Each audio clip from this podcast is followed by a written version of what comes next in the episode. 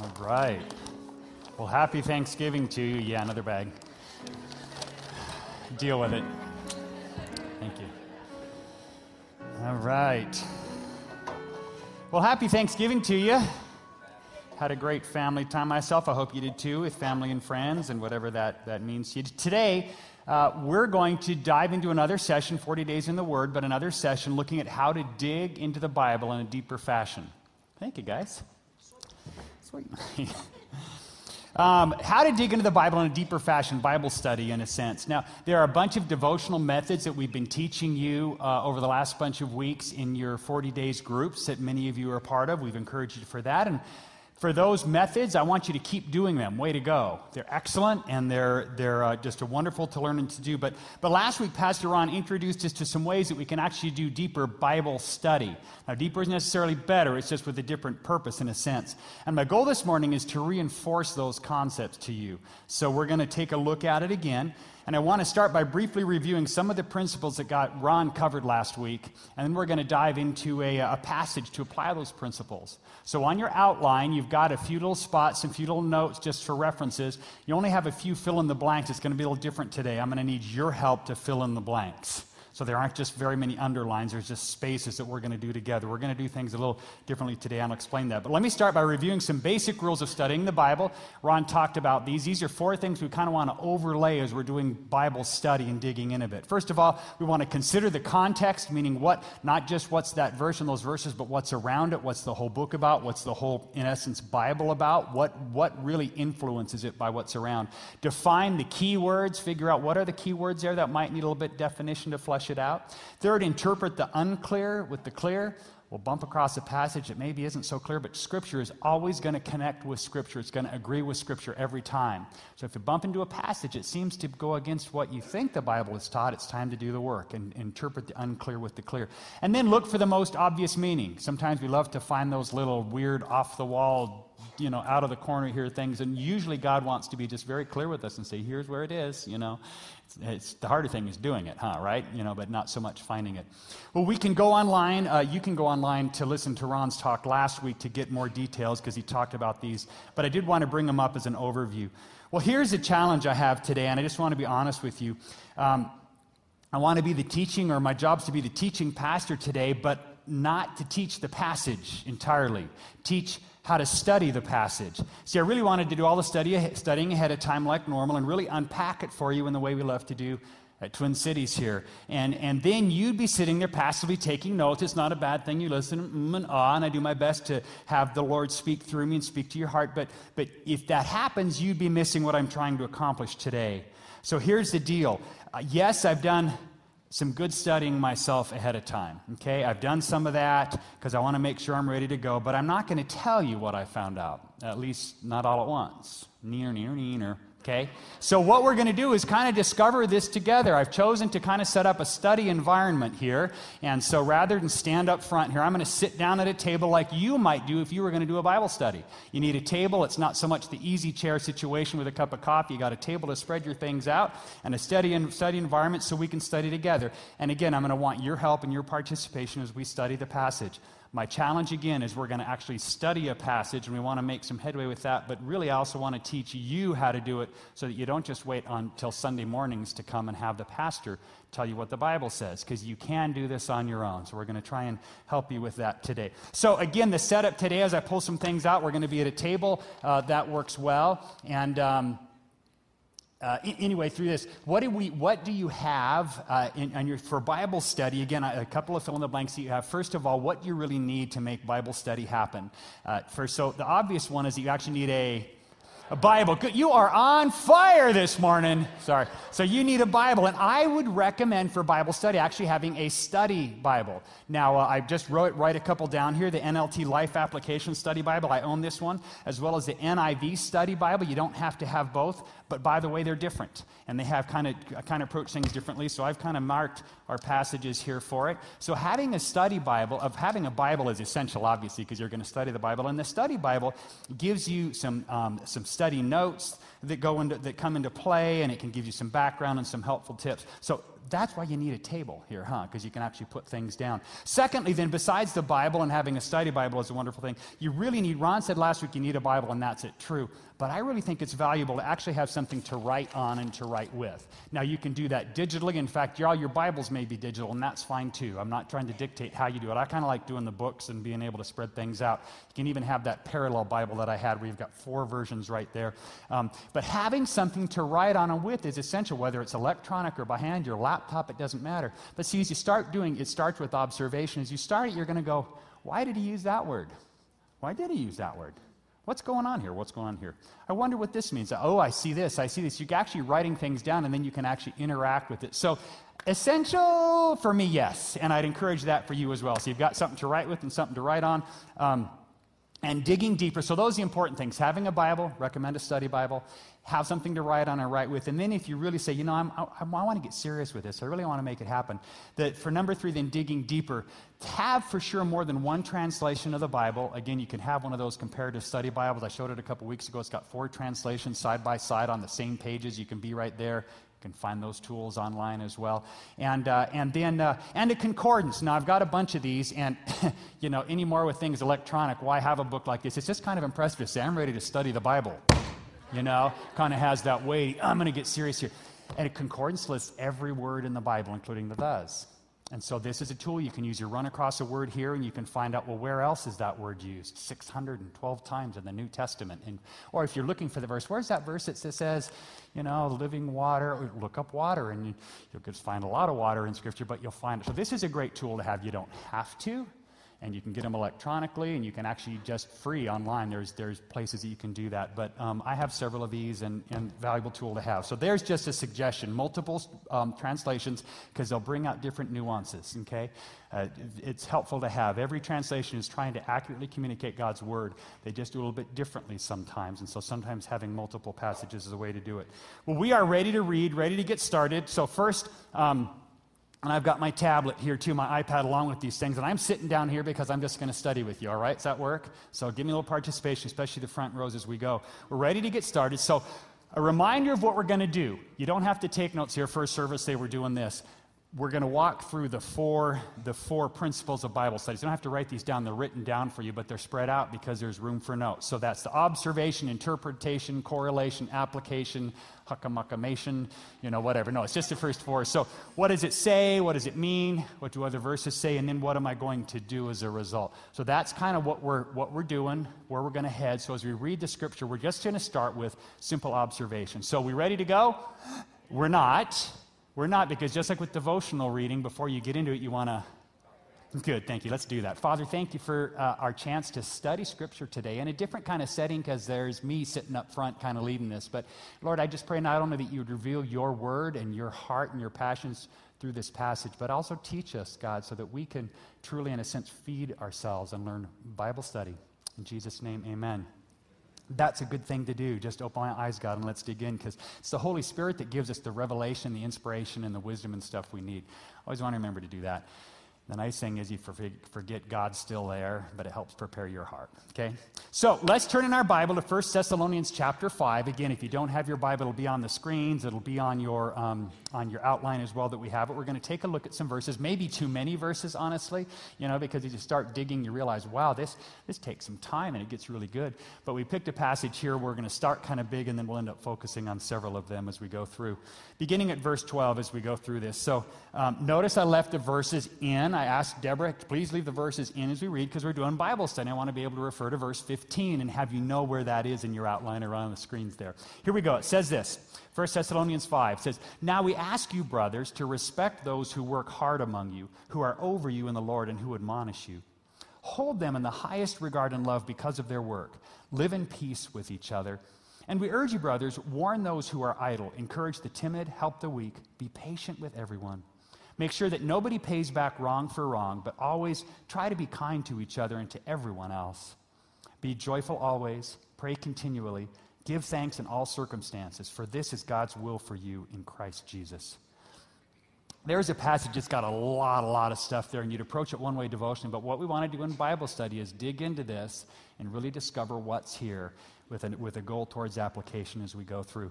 Now, I could, now we're, we're going to start here. It says on your sheet there, it says general context, right? And as we get started, it's always, it's helpful to, to understand what's surrounding this and what's this all about. No, I could tell you all about the background of the book, you know, the author, the overall purpose, and the theme, and all those sorts of things. But if I did that, then I'd be teaching you the passage, not teaching you how to study the passage, right? You'd be sitting taking notes that John says. So I don't have a chance to hand you a study tool right now, but how would you discover the context? How would you discover, well, so what is? What's a Thessalonian? Who wrote this book? Why did they write this book? When was this book written? All those sorts of things are helpful as you, as you start doing Bible study. Well, one thing you do is go to church and let the pastor tell you. But for your studying purposes, having a study Bible at the beginning, both of these two, for example, at the beginning of a book, it flat out tells you, you flip it and it says, Here's your themes. Here's who wrote it. Here's some of the debate about that if it's debatable. Here's about the city. By the way, a Thessalonian is someone from Thessalonica. Huge city, a 200,000 person city, one of the biggest cities in the area. A few Jews, a lot of other, you know, Greeks and other Gentiles, non Jews that are there. And uh, so you get a little bit of a background. Paul's writing to this church. Now, um, so I'm going to tell you what, what I could read from here in Scripture. It's just right here. I didn't do anything fancy. I'm just reading from, from the study Bible. I transferred it over to my notes here. So, Paul is the author, that's totally proven. And he visited, we find out when it refers to, he's writing a letter to a church he's visited. And as we look, it tells us in Acts 17, it tells of his visit to Thessalonica. So I flip over to Acts 17 and read about, it's just about this long in your Bible. It's about, I don't know, 10, 12, 13 verses. It's a very short time in Thessalonica. You say, well, why does this matter? Well, I don't know. Maybe it does, maybe it doesn't. But I think it does. Because when we read what happens in Thessalonica, this is me simply now turning with you to Acts 17, but let me summarize it. He goes, he starts preaching. Some Jews and a ton of Greeks and other Gentiles come to know the Lord. But sounds like Jesus' story. The religious leaders start coming after him. And bottom line, they're going to try and kill him. And so the other people who, the new followers of Jesus, said, Paul, get out. And so Paul runs for his life. So he's not in Thessalonica very long, and he gets chased out. He, he's a spiritual leader, and he gets chased out by you know the spiritual leaders, the Pharisees and such in the area, and he has to run for his life. So there's kind of some context, and uh, you know as we get things going to understand that. Now the themes in terms of what's in the whole thing. By the way, if you were studying First Thessalonians, this passage of Scripture, you probably are studying First Thessalonians. And where would you have started your study in First Thessalonians? Chapter. Oh, good. Thank you up here. Chapter 1, you probably would have started in chapter 1. That's a great place to start because it's reading a letter that someone's writing. So you would have already done this. You would have studied, as you begin First Thessalonians, okay, I want to understand, okay, it's Paul, it's a little bit about Thessalonica. I'm not sure how this is going to help me. Is this going to help me? Don't know, but it doesn't hurt to do it. And, and it actually will over time. There'll be times when it'll really help. You will have already done this, okay? But, but we're, for our, our chances today, so we're kind of going back and, and kind of catching through this. What you'd see coming up time and time again is two different things on the themes level. Because your study Bible tells you, and they've done the work for you, or, or a commentary, or because you noticed it as you read through the, the book. Two things are happening. One is, remember I said he got chased out? Here's a young church, didn't get much Paul teaching, and so he's now kind of writing, going, hey guys, I didn't get to teach you very much, but here's a lot of good stuff for you to know. Okay? So there's a lot of good, here's a passage full of a lot of good stuff. Also, again and again, Paul brings up end times. Okay? Paul brings up end times, and so there's a it's a theme that recurs in both First and Second, second Thessalonians. Some of you that into Revelation and end time stuff dive into Thessalonians. Not so much Mark of the Beast kind of stuff, but a lot about Jesus is coming back. So we see that. Why is it there? Oops, we're asking questions. That's observation. I'm just that's kind of the themes as we get started here. All right, so we have 1 Thessalonians 5:12. We just read through it. Now let's take a look at it. We're going to go back and you're going to help me study. We kind of laid the groundwork, who the Thessalonians were, mostly Greeks and and Jew, Gentiles, a few Jews, etc. And off we go here. So, three um, observations. I set this up for you. I, I kind of gave you a hint. There's three basic sections that we'll break this into, but I'm going to want you to help me see what these sections are. For observations, you're going to grab your paper. You're not going to answer questions, you're going to ask them. You just simply say what you see. You might not understand why it's there. That's okay, but we're just observing, okay? So, here's verses 12 and 13 says, Now we ask you, brothers, to respect those who work hard among you, who are over you in the Lord, and who admonish you Hold them in the highest regard and love because of their work. Live in peace with each other. So we'll stop right there. I've, I've, helped you break this into three sections. There's kind of an obvious section because he's writing to the Thessalonians and he's telling them to treat somebody a certain way. Who, who's, he, who's he telling them to treat? What, what's he talking about here? What's that? Someone up here? Yeah, leaders. Good. How to treat leaders. So, so we don't know how, that's what he's going into, but I look at this section, a general observation is this is really how to treat spiritual leaders. It talks about respect, and, and so, you know, with respect and love, there's a general observation. We'll come back for some more details. So, this little section is that. So, let's look at the next two verses, verses 14 and 15. And he says, And we urge you, brothers, warn those who are idle, encourage the timid, help the weak, be patient with everyone, and make sure that nobody pays back wrong for wrong, but always try to be kind to each other and to everyone else. Okay? Talked about how to treat spiritual leaders. What's this one talking about? How to treat other people, it, even non spiritual leaders here. Now, again, guys, this is just basic observations. And I would jot this down. I would be verses 12 and 13, treat spiritual leaders. Verses 4, and I'm just starting with some general observations. And I might even say a general observation is, you know, it talks a lot and there's detail, but it talks to basically, I'd say, you know, be gentle with them and loving. there's a general observation without details through there. Okay, how to treat spiritual leaders, how to treat your brothers and sisters, but really everyone. Next set of verses. Be joyful always, pray continually, give thanks in all circumstances, for this is God's will for you in Christ Jesus. So, what do we see here? Who are we addressing? Yourself, right? But how you should treat them, how you should treat them. It's talking about your own attitudes, isn't it? Your own attitudes and actions, really just, just starting internally. And that's what we see there. Now, something else I might notice here there's three, this little section has three, three short little commands, doesn't it? Do you see anything that kind of is a tie between the three? There's even a word or a concept. What's that? Teaching.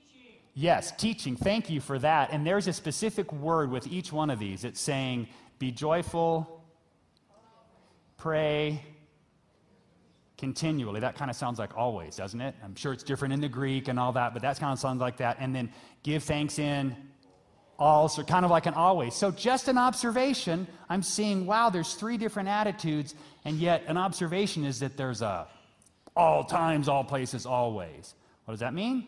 We're not there yet. We're just noticing things, right?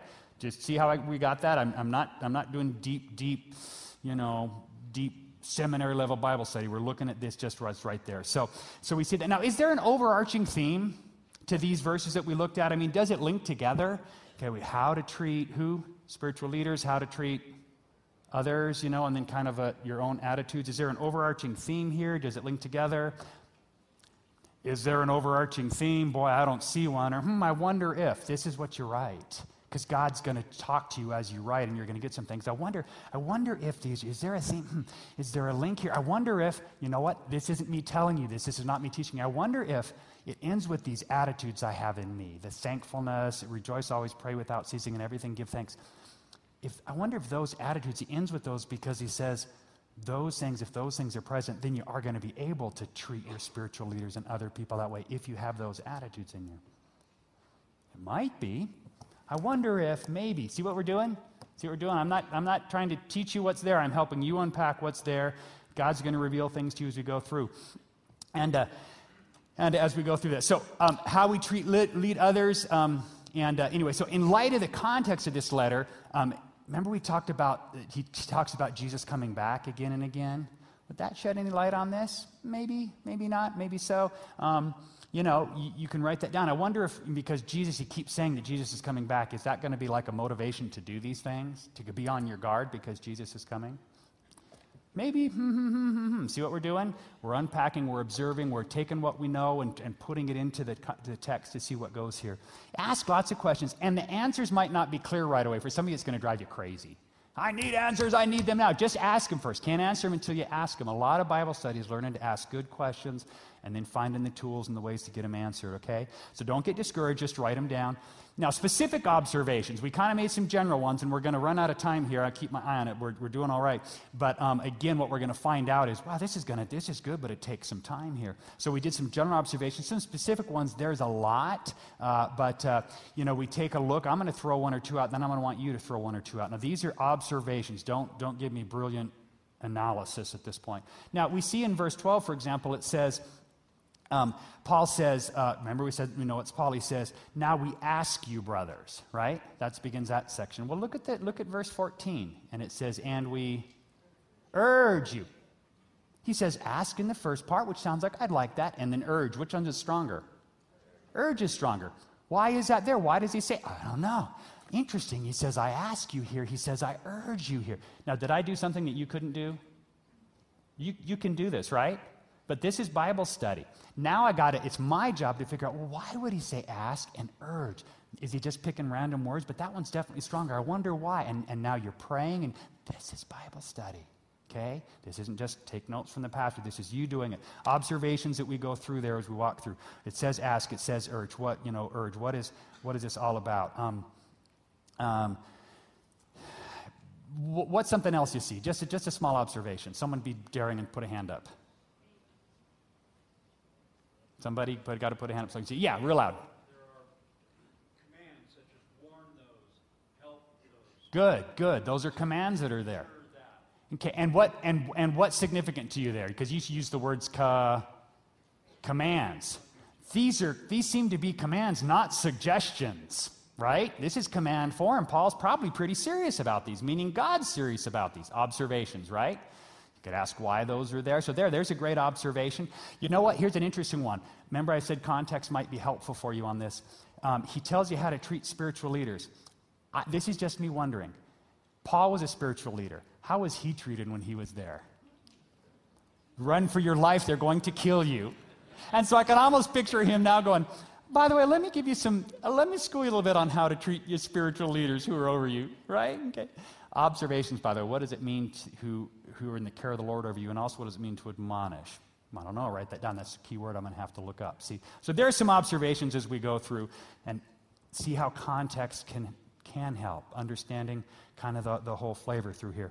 Well, um, what's the role of a spiritual leader on on there's many things well let's take a jump into the next level which is interpretation observation interpretation so for the sake of time we're going to focus just on verses 16 to 18 they're the short and sweet right to it with our own attitudes because i really believe these are kind of core things you know certainly how i treat others but it starts in here and uh, so we're going to take some Observations, what does it say? Interpretation, what does it mean? So we're not just going to look at it, we're going to try and answer some questions here. So the first 16 is short and sweet, one of those great memory verses. Yay! Be joyful always. Be joyful always. That's it. Okay, so be joyful always. Probably you can unpack each word. What, what does joyful mean? Does that mean, is that more than happy? How could you find that out? Study Bible could help you. You could look up a cross reference in here or there to kind of look up what joyful is and see some other verses that might talk about being joyful. And he says to be joyful always. So we know joy goes beyond our circumstances, right? Life can be really stinky around you where I'm not happy. In fact, I'm not really enjoying life. But God says you don't have to enjoy life, but be joyful always. And so I now can begin to do a study here on what joyful means. And the always concept. Wow, okay. And see what we're doing here? We're going to pull out a little bit. We're going to start studying to say, what does this mean and what does that look like? Let's move to verse 17. Again, guys, we're just kind of going and coming back and going, and so I can touch on it so you get a feel. Verse 17 says, Pray continually. So, what in the world does that mean? Because how many of you work? How many talk to friends? How many surf the internet? How many of you?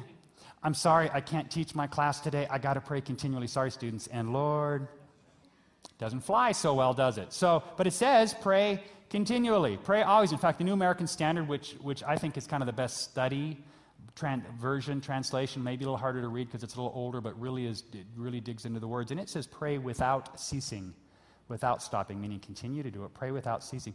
Well, how in the world do I do that? You know, because my understanding of prayer, er, maybe time to redefine prayer a little bit, doesn't it?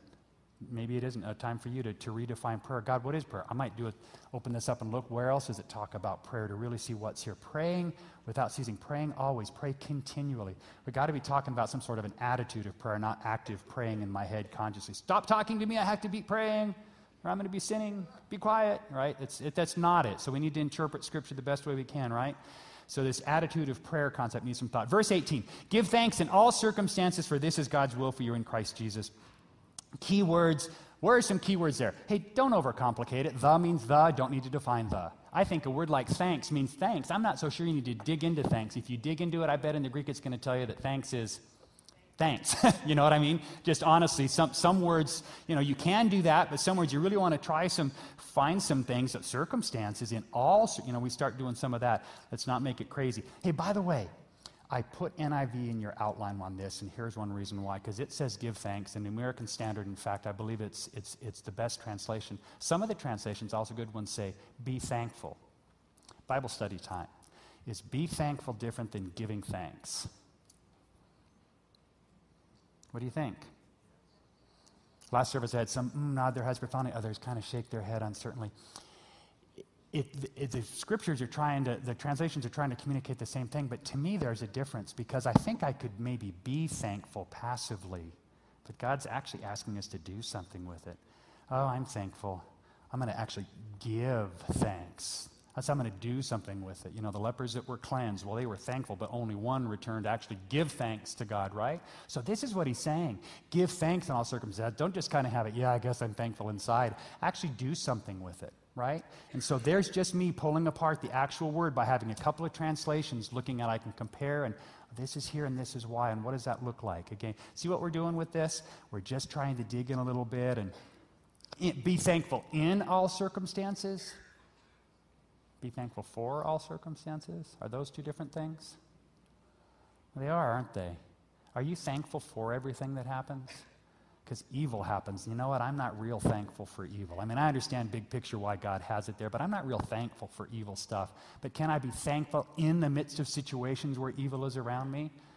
I can.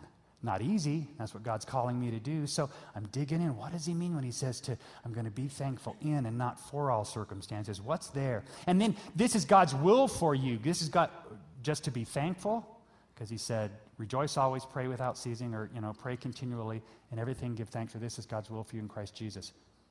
Are all three God's will for me, or just the last one? And then it's, why does it say in Christ Jesus? Is that just so it sounds good and Christian? Well, no, it's not wasted words.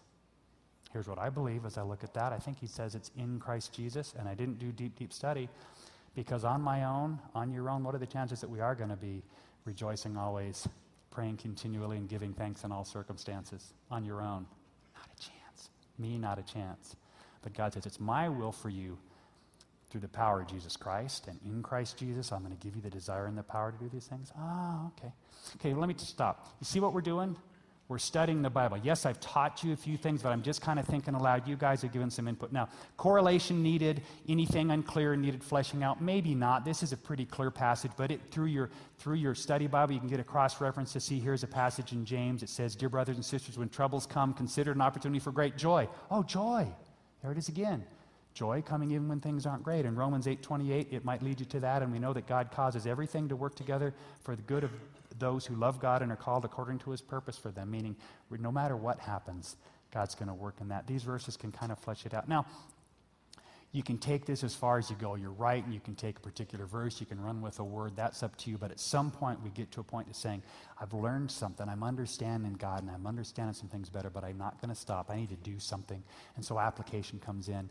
And so, what am I going to do is the final one here. Now, um, there's many possibilities if you studied the scripture. There's a ton of things. We looked at the three. It's talking about leaders treating other people, your own attitudes. But for me, if I get too much to work on, I can't get there. So as a result, I think eh, Thanksgiving just happened, and maybe that might spur me on today. And so, may, an application I might make today is you know, as cool as the day as Thanksgiving is, it seems a shame that we kind of limit our focus on Thanksgiving to kind of the one day. Kind of happens, that one holiday, you know. And this passage says, in everything give thanks, at all times give thanks. Now, I was driving on Friday, the day after Thanksgiving, up my home on Banner. And I drove past this lady who had, who had kind of a cane, an elderly lady, and I was very cautious. I didn't hit her or anything drove around real slowly, and I actually was with one of my sons. I rolled my window down, and I just wrote everything, just to be nice, and I rolled my window down and said, Hey, happy Thanksgiving. And she said, Thanksgiving was yesterday. and she was right. And I thought, isn't that funny that Thanksgiving's come and gone? And for me to say happy Thanksgiving almost was like she needed to correct me because it's no longer Thanksgiving. Well, that's not what this passage is telling me.